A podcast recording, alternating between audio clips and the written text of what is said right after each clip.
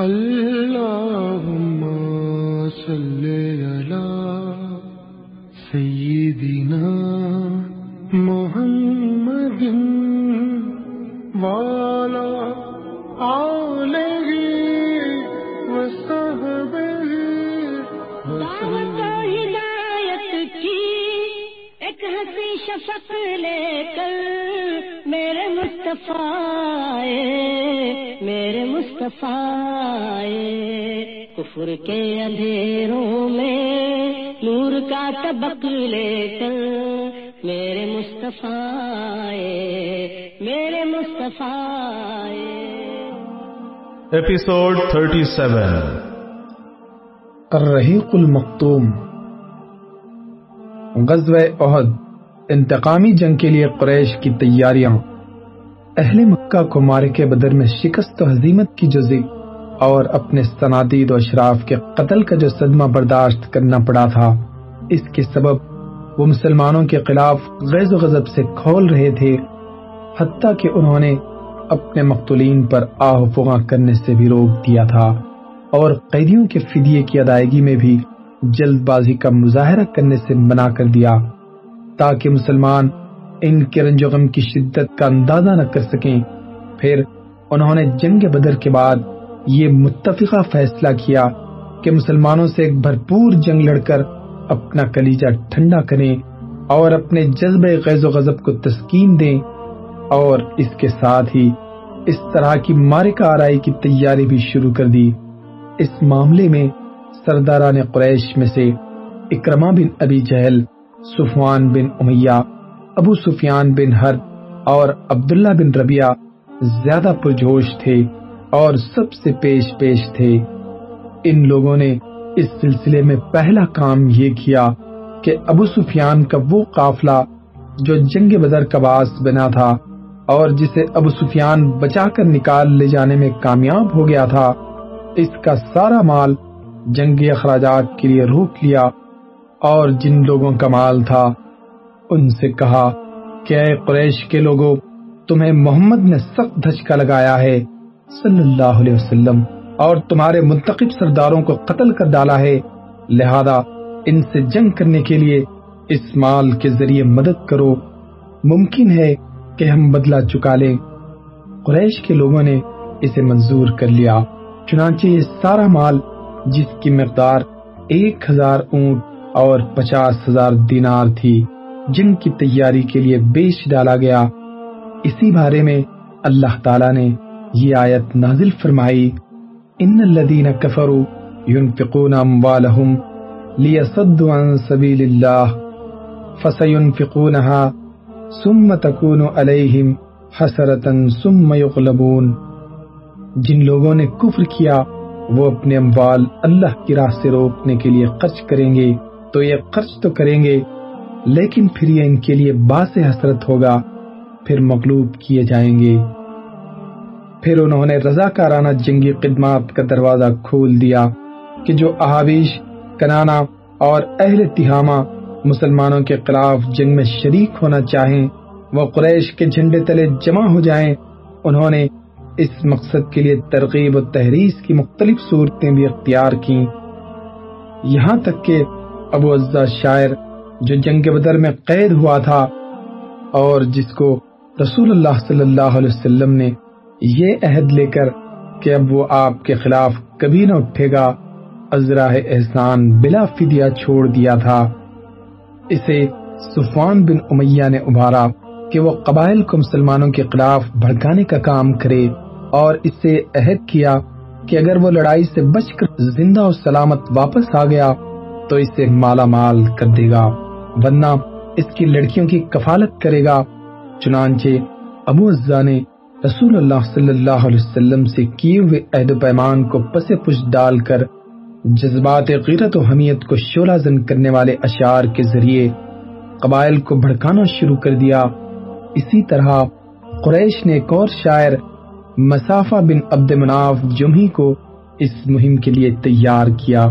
ادھر ابو سفیان نے غزوہ سویق سے ناکام و نامراد، بلکہ سامان رسد کی ایک بہت بڑی مقدار سے ہاتھ دھو کر واپس آنے کے بعد مسلمانوں کے خلاف لوگوں کو ابھارنے اور بھڑکانے میں کچھ زیادہ ہی سرگرمی دکھائی۔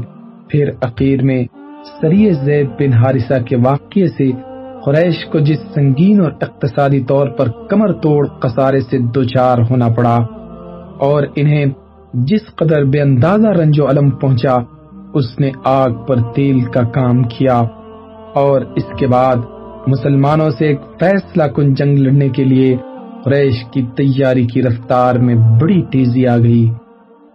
قریش کا لشکر سامان جنگ اور کمان چنانچہ سال پورا ہوتے ہوتے قریش کی تیاری مکمل ہو گئی۔ ان کے اپنے افراد کے علاوہ ان کے حلیفوں اور احابیش کو ملا کر مجموعی طور پر کل تین ہزار فوج تیار ہوئی۔ قائدین قریش کی رائے ہوئی کہ اپنے ساتھ عورتیں بھی لے چلیں تاکہ حرمت و ناموز کی حفاظت کا احساس کچھ زیادہ ہی جذبہ جان سپاری کے ساتھ لڑنے کا سبب بنے۔ لہذا اس لشکر میں ان کی عورتیں بھی شامل ہوئیں جن کی تعداد پندرہ تھی۔ سواری و بار برداری کے لیے تین ہزار اونٹ تھے اور رسالے کے لیے دو سو گھوڑے ان گھوڑوں کو تازہ دم رکھنے کے لیے انہیں پورے راستے بازو میں لے جایا گیا یعنی ان پر سواری نہیں کی گئی۔ حفاظتی ہتھیاروں میں سات سو زرہیں تھیں۔ ابو سفیان کو پورے لشکر کا سپہ سالار مقرر کیا گیا۔ رسالے کی کمان خالد بن ولید کو دی گئی اور اکرما بن ابی جہل کو ان کا معاون بنایا گیا۔ پرچم مقررہ دستور کے مطابق قبیلے بنی عبددار کے ہاتھ میں دیا گیا مکی لشکر کی روانگی۔ اس بھرپور تیاری کے بعد مکی لشکر نے اس حالت میں مدینے کا رخ کیا کہ مسلمانوں کے خلاف غم و غصہ اور انتقام کا جذبہ ان کے دلوں میں شولہ بن کر بھڑک رہا تھا اور یہ ان قریب پیش آنے والی جنگ کی قریزی اور شدت کا پتہ دے رہا تھا۔ مدینے میں اطلاع حضرت عباس رضی اللہ عنہ قریش کی ساری نقل و حرکت اور جنگی تیاریوں کا بڑی چابک دستی اور گہرائی سے مطالعہ کر رہے تھے۔ چنانچہ جو ہی یہ لشکر حرکت میں آیا، حضرت عباس نے اس کی ساری تفصیلات پر مشتمل قد فوراً نبی صلی اللہ علیہ وسلم کی خدمت میں روانہ فرما دیا۔ حضرت عباس کا قاصد پیغام رسانی میں نہایت پرتیلا ثابت ہوا۔ اس نے مکے سے مدینے تک کوئی پانچ سو کلومیٹر کی مسافت تین دن میں طے کر کے ان کا خط نبی صلی اللہ علیہ وسلم کے حوالے کیا۔ اس وقت آپ مسجد قبا میں تشریف فرما تھے۔ یہ خط حضرت ابئی بن کاب نے نبی صلی اللہ علیہ وسلم کو پڑھ کر سنایا۔ آپ صلی اللہ علیہ وسلم نے انہیں رازداری برتنے کی تاکید کی اور جھٹ مدینہ تشریف لا کر انصار و مہاجرین کے قائدین سے صلح و مشورہ کیا۔ ہنگامی صورتحال کے مقابلے کی تیاری۔ اس کے بعد مدینے میں عام لام بندی کی کیفیت پیدا ہو گئی۔ لوگ کسی بھی اچانک صورتحال سے نمٹنے کے لیے ہما وقت ہتھیار بند رہنے لگے، حتیٰ کہ نماز میں بھی ہتھیار جدا نہیں کیا جاتا تھا۔ ادھر انصار کا ایک مختصر سا دستہ جس میں سعد بن ماز اسید بن حزیر اور سعد بن عبادہ تھے، رسول اللہ صلی اللہ علیہ وسلم کی نگرانی پر تانیات ہو گیا۔ یہ لوگ ہتھیار پہن کر ساری ساری رات رسول اللہ صلی اللہ علیہ وسلم کے دروازے پر گزار دیتے۔ کچھ اور دستے اس قطرے کے پیش نظر کہ غفلت کی حالت میں اچانک کوئی حملہ نہ ہو جائے، مدینے میں داخلے کے مختلف راستوں پر تعینات ہو گئے۔ چند دیگر دستوں نے دشمن کی نقل و حرکت کا پتہ لگانے کے لیے تلایا گردی شروع کر دی۔ یہ دستے ان راستوں پر گشت کرتے رہتے تھے جن سے گزر کر مدینے پر چھاپا مارا جا سکتا تھا۔ مکی لشکر مدینے کے دامن میں۔ ادھر مکی لشکر معروف کاروانی شاہراہ پر چلتا رہا۔ جب ابوا پہنچا تو ابو سفیان کی بیوی ہند بنت اتبا نے یہ تجویز پیش کی۔ رسول اللہ صلی اللہ علیہ وسلم کی والدہ کی قبر اکھیڑ دی جائے۔ لیکن اس دروازے کو کھولنے کے جو سنگین نتائج نکل سکتے تھے، اس کے خوف سے قائدین لشکر نے تجویز منظور نہ کی۔ اس کے بعد لشکر نے اپنا سفر بدستور جاری رکھا۔ یہاں تک کہ مدینے کے قریب پہنچ کر پہلے وادی عقیق سے گزرا۔ پھر کسی قدر داہنے جانب کترا کر کوہ عہد کے قریب اینین نامی ایک مقام پر جو مدینے کے شمال میں وادی قناتا کے کنارے ایک بنجر زمین ہے، پر پڑاؤ ڈال دیا۔ یہ جمعہ چھ شوال تین ہجری کا واقعہ ہے۔ مدینے کی دفاعی حکمت عملی کے لیے مجلس شورا کا اجلاس۔ مدینے کے ذرائع اطلاعات مکی لشکر کی ایک ایک قبر مدینہ پہنچا رہے تھے، حتیٰ کہ اس کے پڑاؤ کی بابت آخری قبر بھی پہنچا دی۔ اس وقت رسول اللہ صلی اللہ علیہ وسلم نے فوجی ہائی کمان کی مجلس شورا منعقد فرمائی، جس میں مناسب حکمت عملی اختیار کرنے کے لیے صلح مشورہ کرنا تھا۔ آپ صلی اللہ علیہ وسلم نے انہیں اپنا دیکھا ہوا ایک خواب بتلایا۔ آپ صلی اللہ علیہ وسلم نے بتلایا کہ واللہ، میں نے ایک بھلی چیز دیکھی، میں نے دیکھا۔ کہ کچھ گائیں ذبح کی جا رہی ہیں، اور میں نے دیکھا کہ میری تلوار کے سرے پر کچھ شکستگی ہے، اور یہ بھی دیکھا کہ میں نے اپنا ہاتھ ایک محفوظ زرہ میں داخل کیا ہے۔ پھر آپ صلی اللہ علیہ وسلم نے گائے کی یہ تعبیر بتلائی کہ کچھ صحابہ رضی اللہ عنہم قتل کیے جائیں گے۔ تلوار میں شکستگی کی یہ تعبیر بتلائی کہ آپ صلی اللہ علیہ وسلم کے گھر کا کوئی آدمی شہید ہوگا اور محفوظ زرا کی یہ تعبیر بتلائی کہ اس سے مراد شہر مدینہ ہے۔ پھر آپ صلی اللہ علیہ وسلم نے صحابہ اکرام کے سامنے دفاعی حکمت عملی کے متعلق اپنی رائے پیش کی کہ مدینے سے باہر نہ نکلیں، بلکہ شہر کے اندر ہی قلعہ بند ہو جائیں۔ اب اگر مشرقین اپنے کیمپ میں مقیم رہتے ہیں تو بے مقصد اور برا قیام ہوگا۔ اور اگر مدینے میں داخل ہوتے ہیں، تو مسلمان گلی کوچے کے ناکوں پر ان سے جنگ کریں گے اور عورتیں چھتوں کے اوپر سے ان پر کشت باری کریں گی۔ یہی صحیح رائے تھی اور اسی رائے سے عبداللہ بن ابئی راست المنافقین نے بھی اتفاق کیا، جو اس مجلس میں قزرج کے ایک سرکردہ نمائندے کی حیثیت سے شریک تھا، لیکن اس کے اتفاق کی بنیاد یہ نہ تھی کہ جنگی نقطہ نظر سے یہی صحیح موقف تھا، بلکہ اس کا مقصد یہ تھا کہ وہ جنگ سے دور بھی رہے اور کسی کو اس کا احساس بھی نہ ہو۔ لیکن اللہ کو کچھ اور ہی منظور تھا۔ اس نے چاہا کہ یہ شخص اپنے رفقا سمیت پہلی بار سر عام رسوا ہو جائے اور ان کے کفر و نفاق پر جو پردہ پڑا ہوا ہے، وہ ہٹ جائے۔ اور مسلمانوں کو اپنے مشکل ترین وقت میں معلوم ہو جائے کہ ان کی آستین میں کتنے سام پرینگ رہے ہیں۔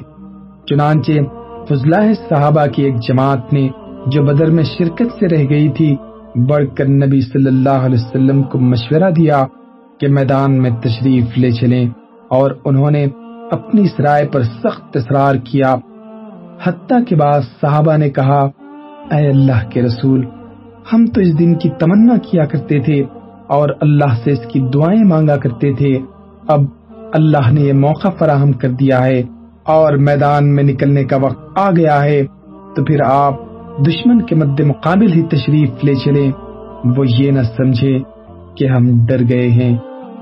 ان گرم جوش حضرات میں خود رسول اللہ صلی اللہ علیہ وسلم کے چچا حضرت حمزہ بن عبد المطلب سر فہرست تھے۔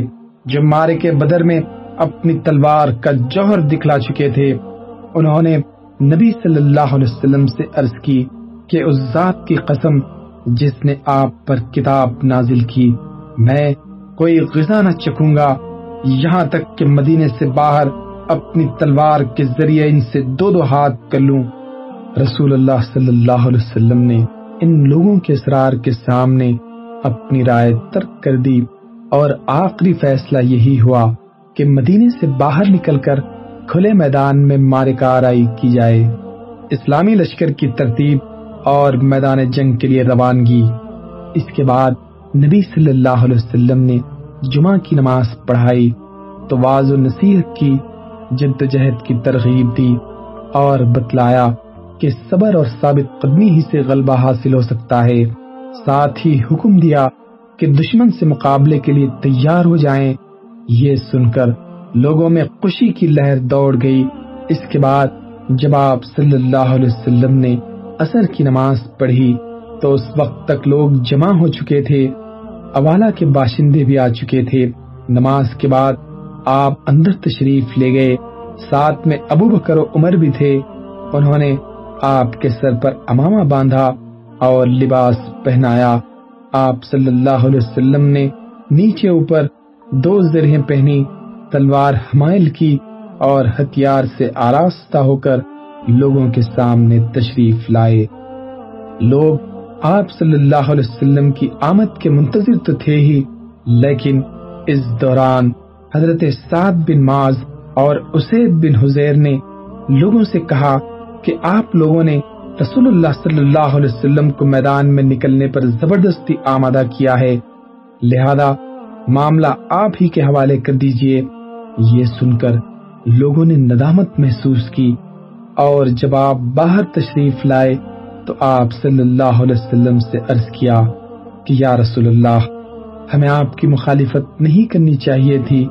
آپ کو جو پسند ہو وہی کیجیے۔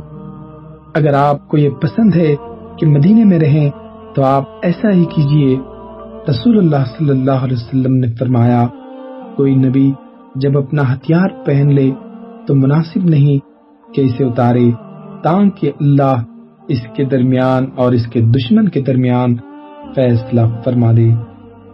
اس کے بعد نبی صلی اللہ علیہ وسلم نے لشکر کو تین حصوں میں تقسیم فرمایا۔ نمبر ایک، مہاجرین کا دستہ، اس کا پرچم۔ حضرت مصب بن عمیر عبدری کو عطا کیا۔ نمبر دو، قبیل اوس، انصار کا دستہ۔ اس کا علم حضرت اسید بن حزیر کو عطا فرمایا۔ نمبر تین، قبیل قدرج، انصار کا دستہ۔ اس کا علم حباب بن منظر کو عطا فرمایا۔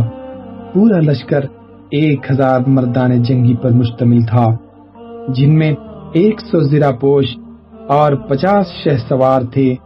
اور یہ بھی کہا جاتا ہے کہ شہ سوار کوئی بھی نہ تھا۔ حضرت ابن ام مکتوم کو اس کام پر مقرر فرمایا کہ وہ مدینے کے اندر رہ جانے والے لوگوں کو نماز پڑھائیں۔ اس کے بعد کوچ کا اعلان فرمایا اور لشکر نے شمال کا رخ کیا۔ حضرت سعد بن ماز اور سعد بن عبادہ زرہ پہنے نبی صلی اللہ علیہ وسلم کے آگے چل رہے تھے۔ سنیت الوداع سے آگے بڑھے تو ایک دستہ نظر آیا جو نہایت عمدہ ہتھیار پہنے ہوئے تھا اور پورے لشکر سے الگ تھلگ تھا۔ آپ صلی اللہ علیہ وسلم نے دریافت کیا۔ تو بتلایا گیا کہ قدرج کے حلیف یہود ہیں جو مشرقین کے خلاف شریک جنگ ہونا چاہتے ہیں۔ آپ نے دریافت فرمایا، کیا یہ مسلمان ہو چکے ہیں؟ لوگوں نے کہا، نہیں، اس پر آپ صلی اللہ علیہ وسلم نے اہل شرک کے خلاف اہل کفر کی مدد لینے سے انکار کر دیا۔ لشکر کا معائنہ۔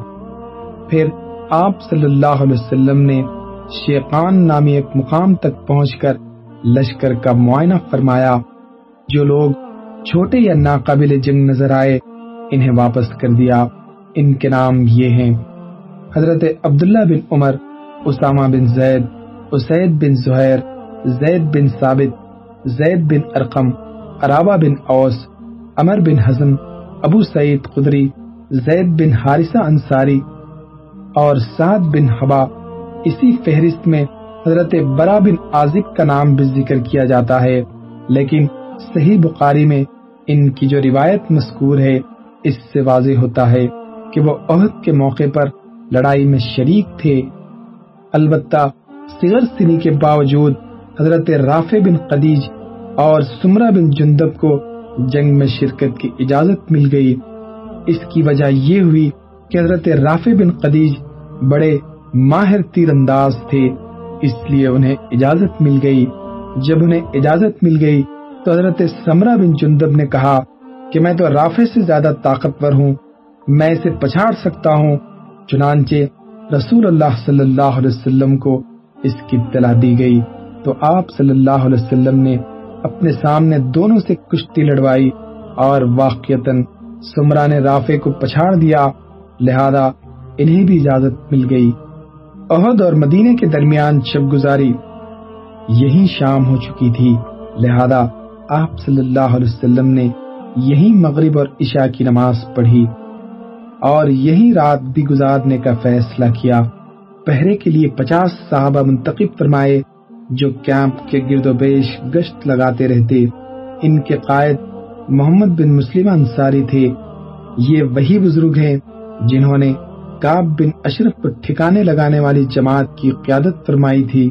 زکوان بن عبداللہ بن قیس قاس نبی کریم صلی اللہ علیہ وسلم کے پاس پہرا دے رہے تھے۔ عبداللہ بن ابئی اور اس کے ساتھیوں کی سرکشی۔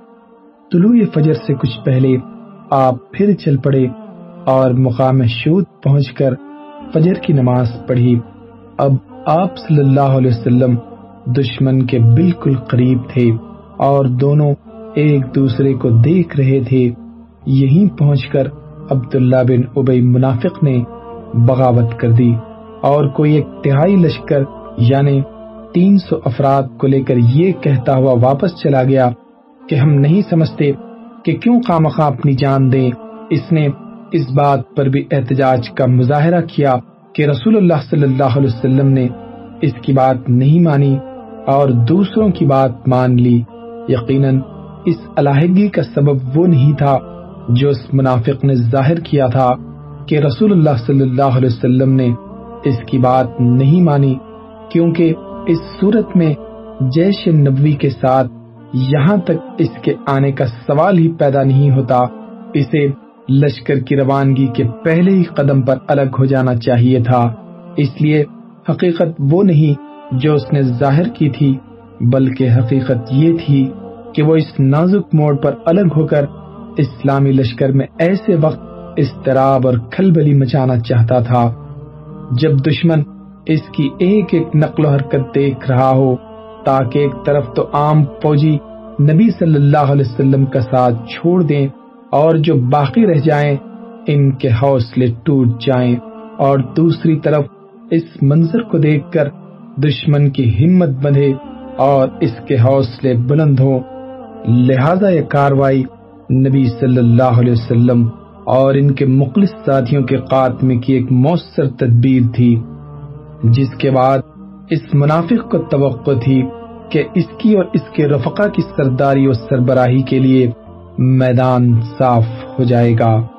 قریب تھا کہ یہ منافق اپنے بعض مقاصد کی براری میں کامیاب ہو جاتا، کیونکہ مزید دو جماعتوں یعنی قبیل اوس میں سے بنو حارثہ اور قبیل قدرت میں سے بنو سلمہ کے قدم بھی اکھڑ چکے تھے اور وہ واپسی کی سوچ رہے تھے، لیکن اللہ تعالی نے ان کی دستگیری کی اور یہ دونوں جماعتیں استراب اور ارادہ واپسی کے بعد جم گئی انہی کے متعلق اللہ تعالی کا ارشاد ہے۔ اذ حمت طائفتان منکم ان تفشلا واللہ ولیہما وعلى اللہ فلیتوکل المؤمنون۔ جب تم میں سے دو جماعتوں نے قصد کیا کہ بزدلی اختیار کرے اور اللہ ان کا ولی ہے اور مومنوں کو اللہ ہی پر بھروسہ کرنا چاہیے۔ بہرحال، منافقین نے واپسی کا فیصلہ کیا۔ اس نازک ترین موقع پر حضرت جابر کے والد حضرت عبداللہ بن حرام نے انہیں ان کا فرض یاد دلانا چاہا، چنانچہ موصوف انہیں ڈانٹتے ہوئے واپسی کی ترغیب دیتے ہوئے اور یہ کہتے ہوئے ان کے پیچھے پیچھے چلے کہ آؤ اللہ کی راہ میں لڑو یا دفاع کرو۔ مگر انہوں نے جواب میں کہا، اگر ہم جانتے کہ آپ لوگ لڑائی کریں گے تو ہم واپس نہ ہوتے۔ یہ جواب سن کر حضرت عبداللہ بن حرام یہ کہتے ہوئے واپس ہوئے کہ، او اللہ کے دشمنوں، تم پر اللہ کی مار۔ یاد رکھو، اللہ اپنے نبی کو تم سے مستغنی کر دے گا۔ انہی منافقین کے بارے میں اللہ تعالی کا ارشاد ہے اور تاکہ اللہ انہیں بھی جان لے جنہوں نے منافقت کی اور ان سے کہا گیا کہ آؤ اللہ کی راہ میں لڑائی کرو یا دفاع کرو، تو انہوں نے کہا کہ اگر ہم لڑائی جانتے تو یقیناً تمہاری پیروی کرتے۔ یہ لوگ آج ایمان کی بنسبت کفر کے زیادہ قریب ہیں۔ منہ سے ایسی بات کہتے ہیں جو دل میں نہیں ہے اور یہ جو کچھ چھپاتے ہیں اللہ اسے جانتا ہے۔ بقیہ اسلامی لشکر دامن عہد میں اس بغاوت اور واپسی کے بعد رسول اللہ صلی اللہ علیہ وسلم نے باقی ماندہ لشکر کو لے کر جس کی تعداد سات سو تھی، دشمن کی طرف قدم بڑھایا۔ دشمن کا پڑاؤ آپ کے درمیان اور عہد کے درمیان کئی سم سے حائل تھا، اس لیے آپ صلی اللہ علیہ وسلم نے دریافت کیا۔ کہ کوئی آدمی ہے جو ہمیں دشمن کے پاس سے گزرے بغیر کسی قریبی راستے سے لے چلے۔ اس کے جواب میں ابو قیسما نے عرض کیا، یا رسول اللہ، میں اس خدمت کے لیے حاضر ہوں۔ پھر انہوں نے ایک مختصر سا راستہ اختیار کیا، جو مشرقین کے لشکر کو مغرب کی سم چھوڑتا ہوا بنی حارثہ کے ہرا اور کھیتوں سے گزرتا تھا۔ اس راستے سے جاتے ہوئے لشکر کا گزر مربا بن قیزی کے باغ سے ہوا۔ یہ شخص منافق بھی تھا اور نابینا بھی۔ اس نے لشکر کی آمد محسوس کی۔ تو مسلمانوں کے چہروں پر دھول پھینکنے لگا اور کہنے لگا، اگر آپ اللہ کے رسول ہیں، تو یاد رکھیں کہ آپ کو میرے باغ میں آنے کی اجازت نہیں۔ لوگ اسے قتل کرنے کو لپکے۔ لیکن آپ صلی اللہ علیہ وسلم نے فرمایا، اسے قتل نہ کرو۔ یہ دل اور آنکھ دونوں کا اندھا ہے۔ پھر رسول اللہ صلی اللہ علیہ وسلم نے آگے بڑھ کر وادی کے آخری سرے پر واقع عہد پہاڑ کی گھاٹی میں نزول فرمایا اور وہیں اپنے لشکر کا کیمپ لگوایا۔ سامنے مدینہ تھا اور پیچھے عہد کا بلند و بالا پہاڑ۔ اس طرح دشمن کا لشکر مسلمانوں اور مدینے کے درمیان حد فاصل بن گیا۔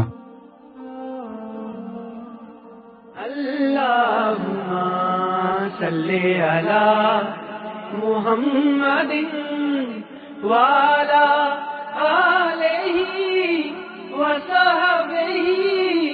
وسلم. اللہ صلی اللہ پیشکش